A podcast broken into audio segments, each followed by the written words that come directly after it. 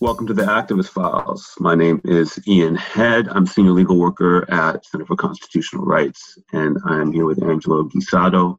What's up, y'all? Angelo Guisado. I'm the staff attorney here at Center for Constitutional Rights. Thank you for having me on. Yeah, thank you.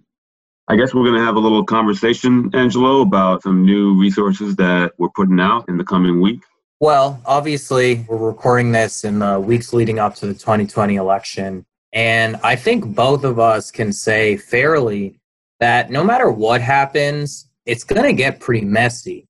And so Ian and I really just kind of wanted to chat about, you know, what are some resources that the people and communities we really care about, the movements, the activists, the organizers, what kind of tools do they have to sort of defend themselves from what's about to come? Yeah, I think that sounds about right. And the two resources we're specifically going to be talking about are an update to a long-time Center for Constitutional Rights resource called If an Agent Knocks.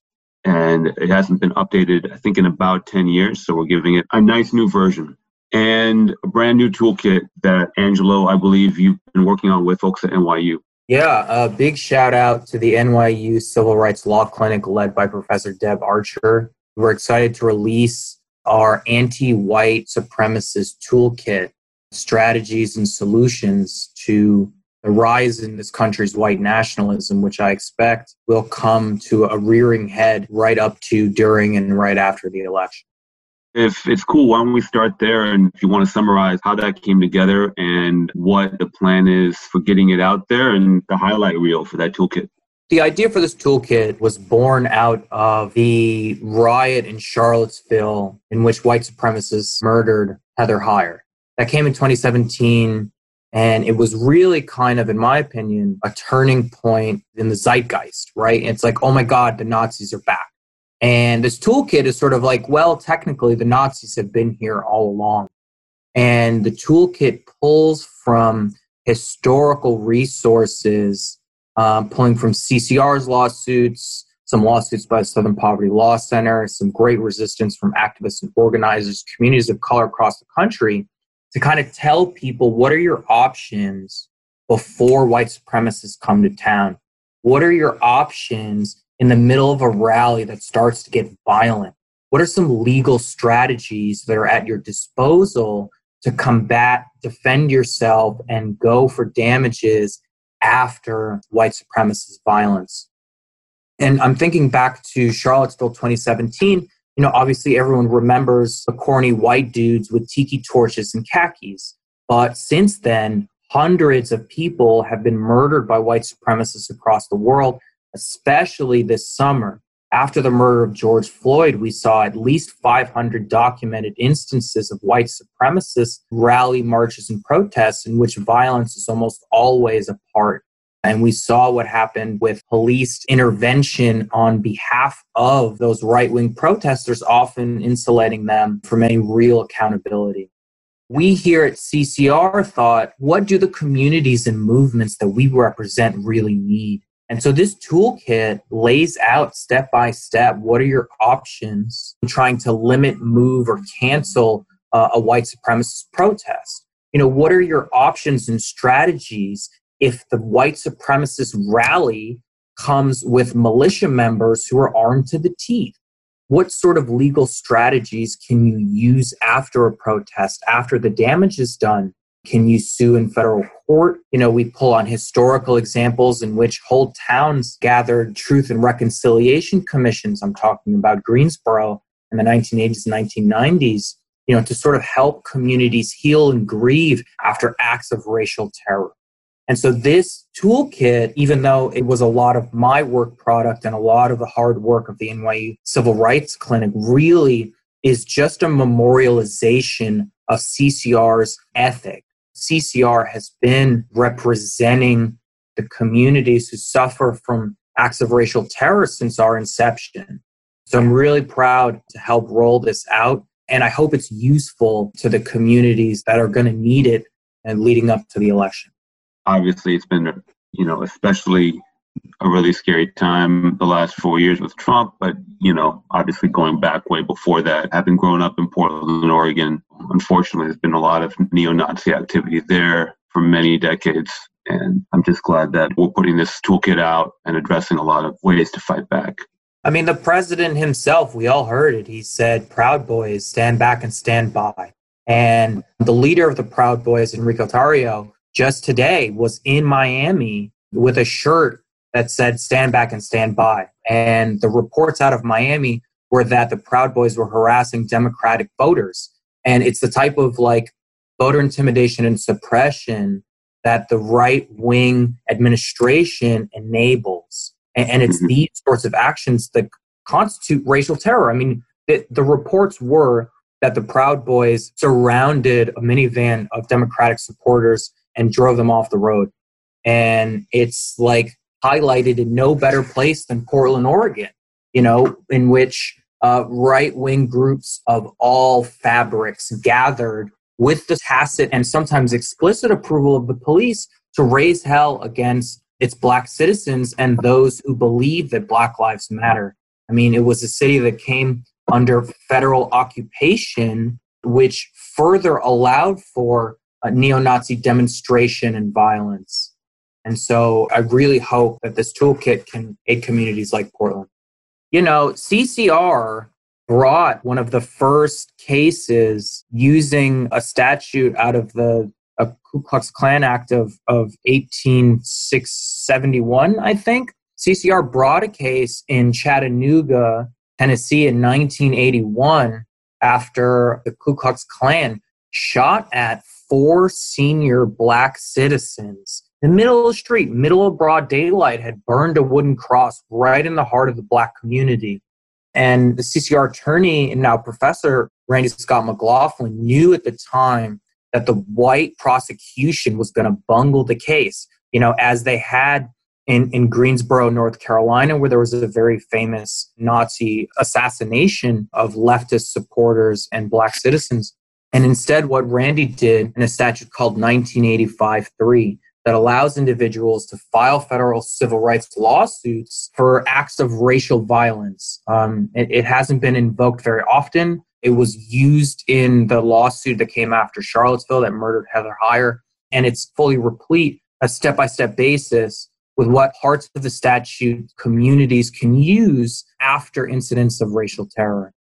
So, thinking of a concrete, horrific example here of white supremacist violence. Back to Portland again, but several years ago in 2017, there was an attack on a commuter train by a Nazi who was threatening, I believe it was two black women. Some bystanders tried to intervene. I believe both were really significantly injured. One was killed.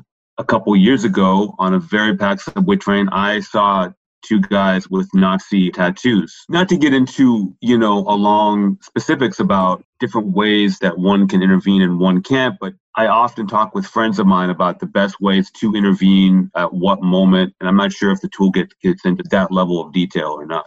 Yeah, I mean, de escalation tactics are really important, right? And the toolkit doesn't like go into it, but um, those resources are available but it's a totally legitimate point. And, you know, this is the sort of thing that the toolkit talks about when wondering whether to schedule a counter protest or bring counter demonstrators to a white supremacist rally. You know, some people say try and force them into some corner of the city where they're by themselves as so to minimize damage against the city's black citizens. And that's one strategy. And the other is that, you know, the First Amendment certainly protects counter demonstrations.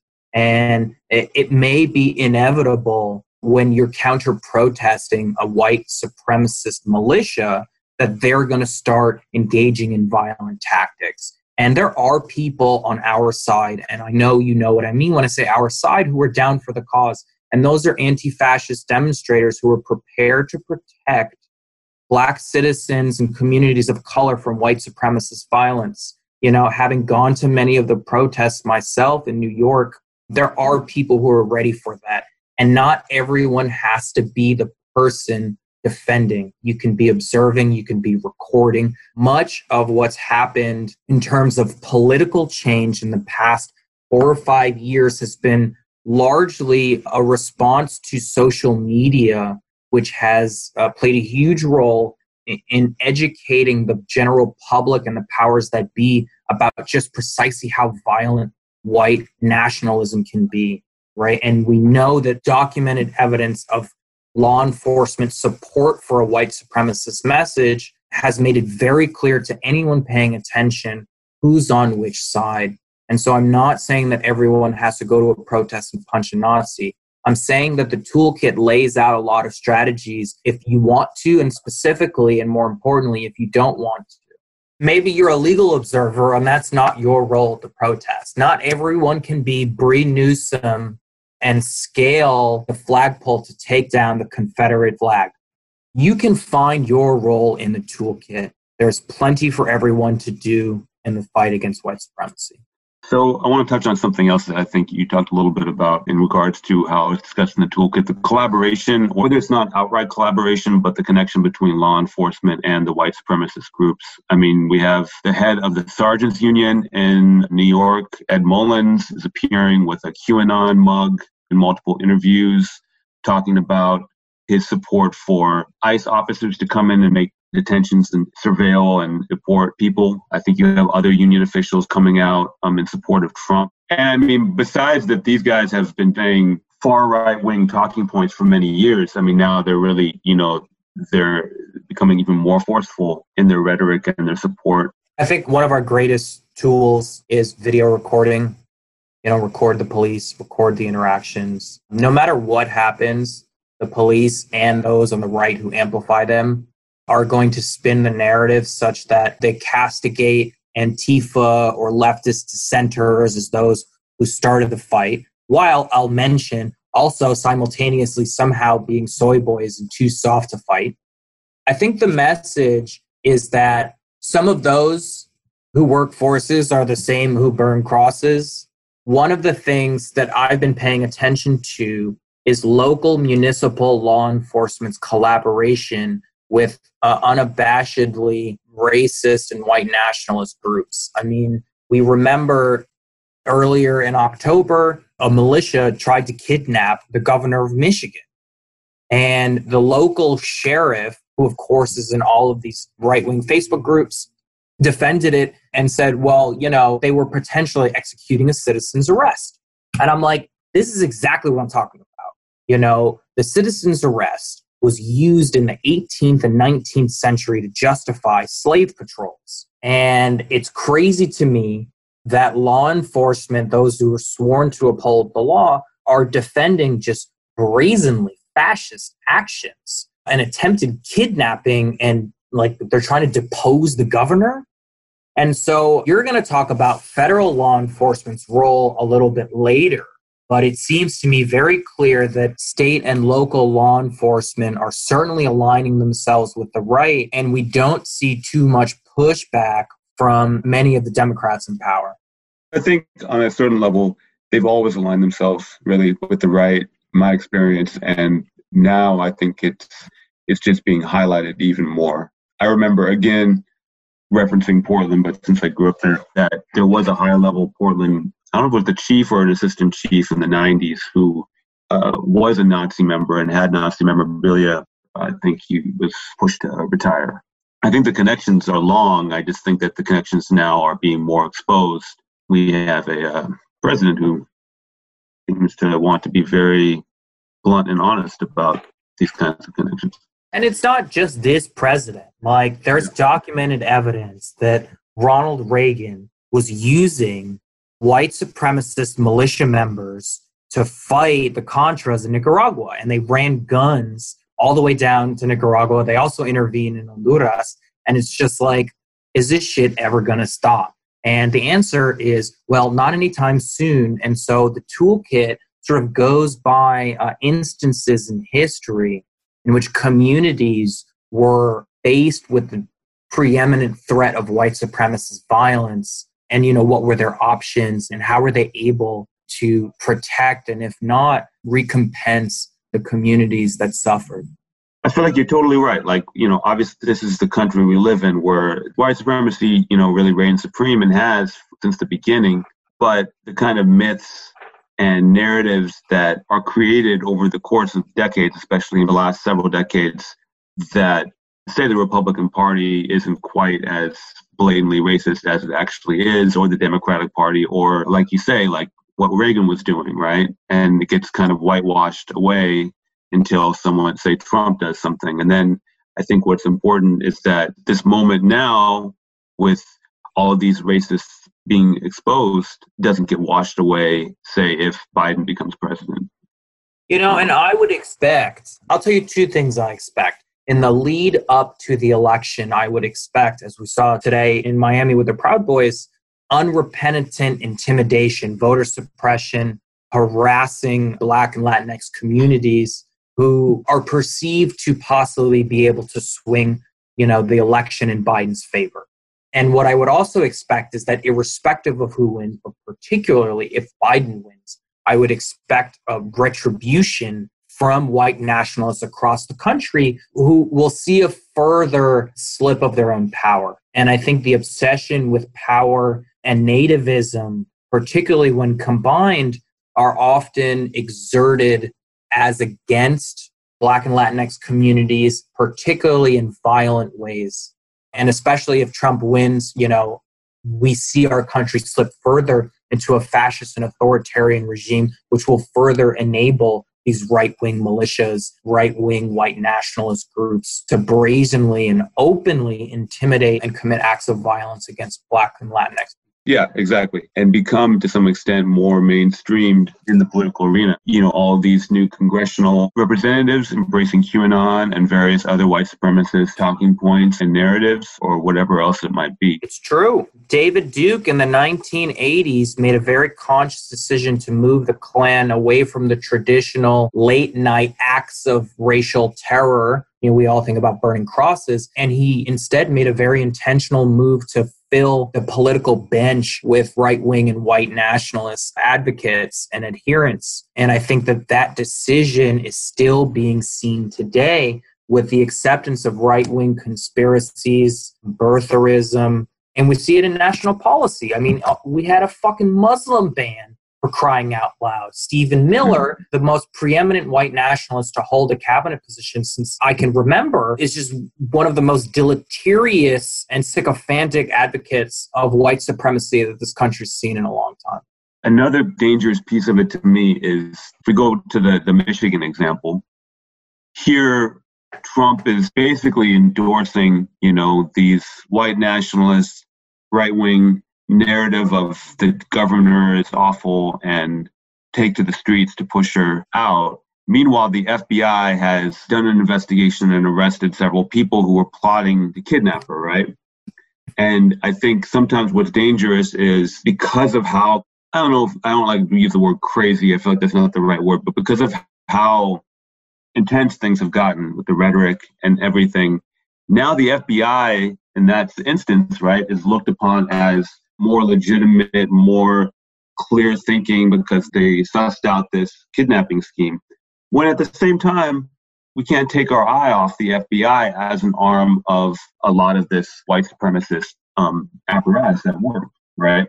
That's so true. I mean, Department of Homeland Security, responsible for the child separation policy, said in its most recent report that violent white supremacy was, and I quote, the most persistent and lethal threat in the homeland. And to your point, it's great that they recognize this on paper, but I'm just left thinking at all of federal law enforcement's actions, which serve to not only excuse this sort of conduct, but proliferate the same kind of terror on our communities that they purport to denounce. And I'm really looking forward to talking to you about the update to If an Agent Knocks, because as we know, post 9 11, the actions of federal law enforcement terrorized communities in ways in which they couldn't rebuild.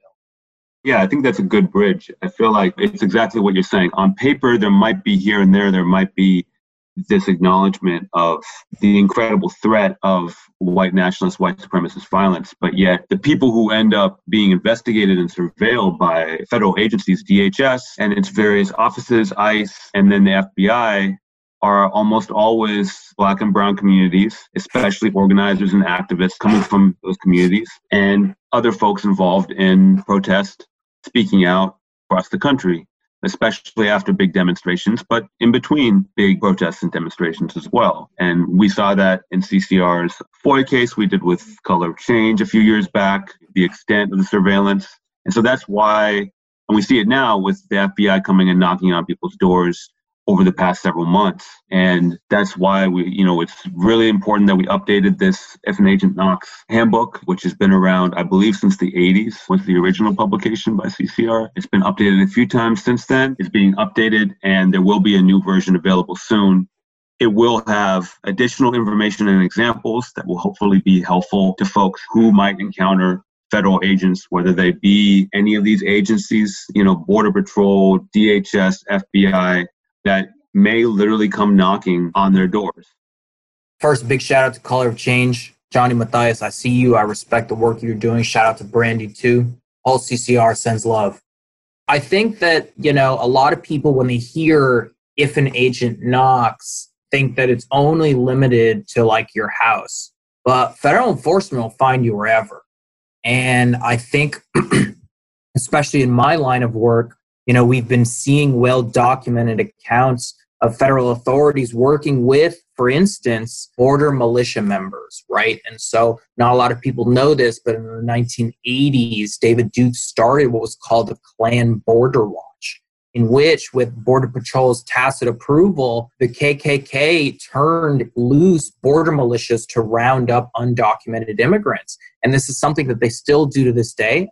I wrote an article about it called Necessary to the Free State. I published that in Current Affairs, and it's just like, you know, if anyone remembers the 40 something undocumented immigrants who were rounded up by militia members at Assault Rifle Point in 2018, it's not just that federal law enforcement will come to your door with badges. You know, they have much more subversive means to stop you, detain you, and seize you. We're seeing it now at the border, we're seeing it at airports, we're seeing it at people's places of employment, we're seeing it at schools. Um, and so I'm really excited to see how If an Agent Knocks accounts for the increase of diversity of tactics that federal law enforcement uses. We're hearing uh, reports of people being detained at the border in airports, in schools. I was wondering if you can talk a little bit about how the update accounts for that. Much of the update is really just if you are approached, and often that is going to happen at your residence, at your workplace, school, like you said.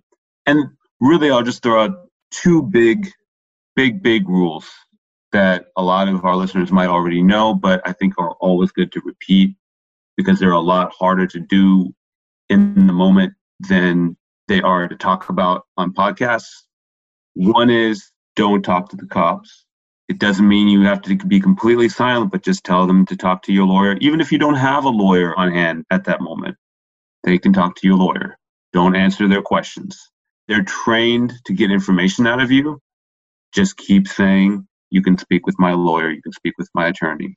It might not be a situation where you're being detained. It might not be a situation where you're being arrested. It might be a situation, as has happened to simply appear. I want to hand you their business card and say, we're just, you know, we heard you might have some information on X, Y, and Z, you know, and try to be your friend. Again, you can take that business card, and if they ask you any further questions, they can talk to your attorney. So that's one really big one. And again, it's much easier to talk about right now than it is to actually do. And so I understand how hard it is in the moment to say no to a law enforcement official, no matter how they're dressed or whatever.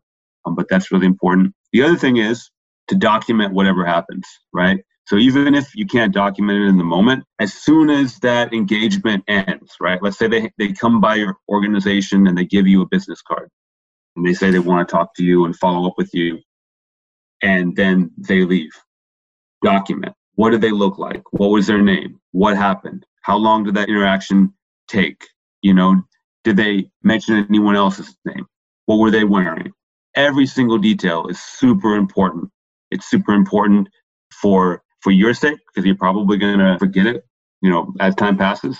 It's important, obviously, for if you need to go talk to a lawyer, which you should, for them to understand what happened. And it can be very important to your fellow activists and organizers and communities to kind of create that group documentation so everyone understands what's happening and so that they can't isolate one or two of you here and there and try to you know either turn people against each other or pick you off in different ways. And so everyone has a group understanding a collective understanding of what's been happening in that moment. So i think that those two rules apply to pretty much every situation and there is information about those and much else in the uh, updated if an agent knocks Thanks, Ian. Obviously, two extremely important rules to remember, easier said on a podcast than in real life.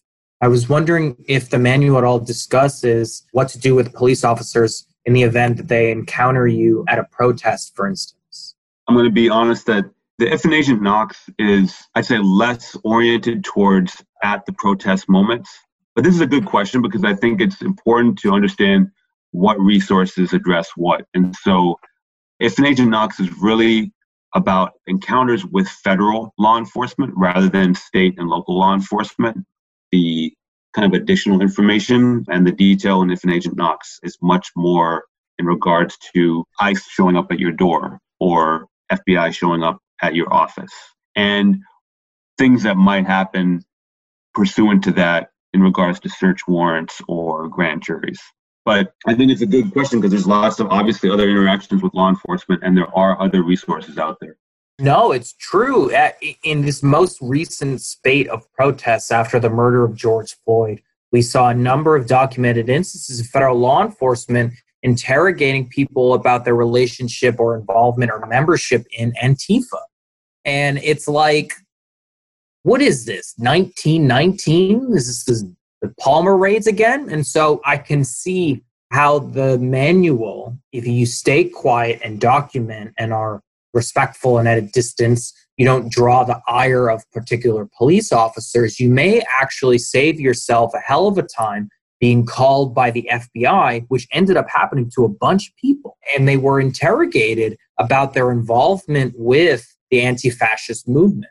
Much like the anti-white supremacist toolkit, this goes in line with, you know, decades of Center for Constitutional Rights' work, representing folks targeted by these agencies, defending them, filing FOIA requests for them and with their organizations and communities because fortunately this hasn't stopped at all, you know, and I think it's important that resources like this are out there. I want to shout out Diala uh, Shamas, who is really the co-author of this new update with me of the um, Nation Knocks, and also many others at Center for Constitutional Rights, contributing and editing and reviewing the uh, resource as well.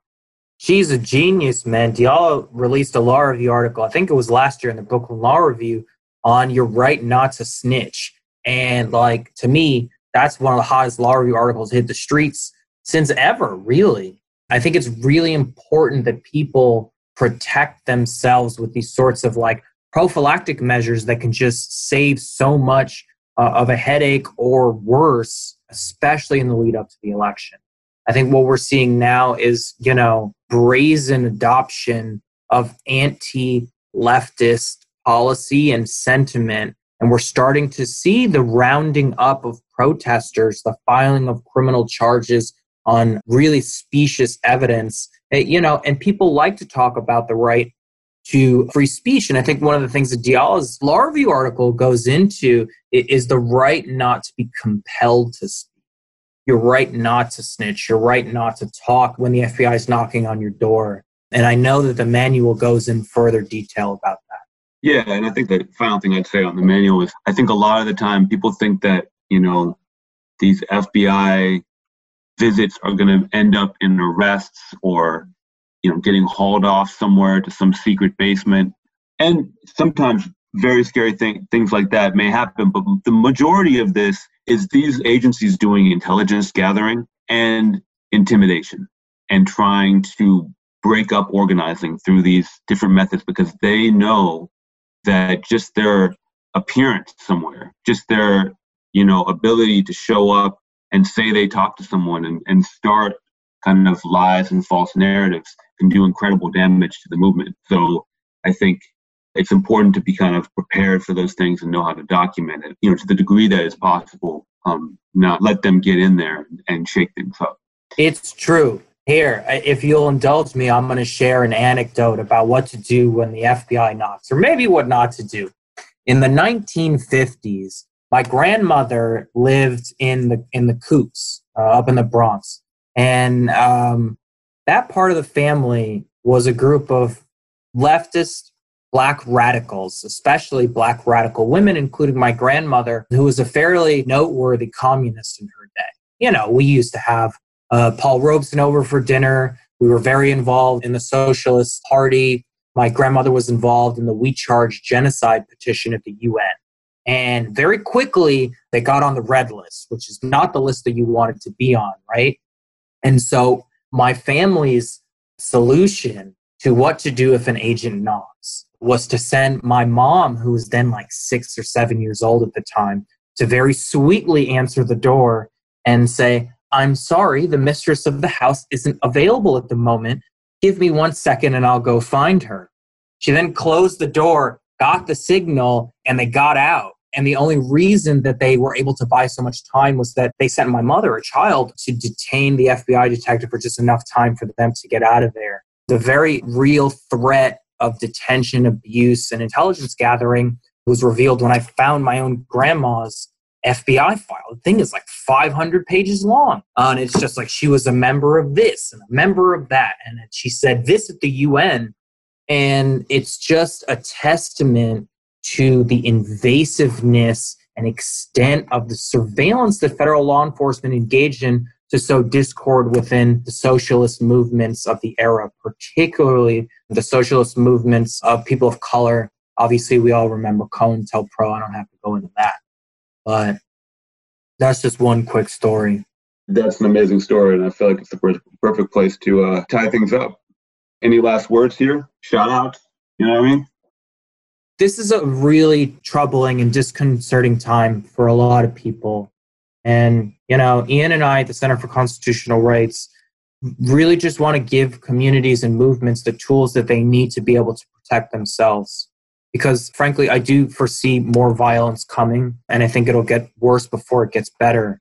And Black and Latinx people in this country, and, and Asians too, have suffered for entirely too long um, against white nationalism, against abusive tactics from federal law enforcement, We've seen the persecution of the LGBTQ movement. We've seen the demonization of those who resist fascism. And we wanted to be able to give the community something that they can use to protect themselves.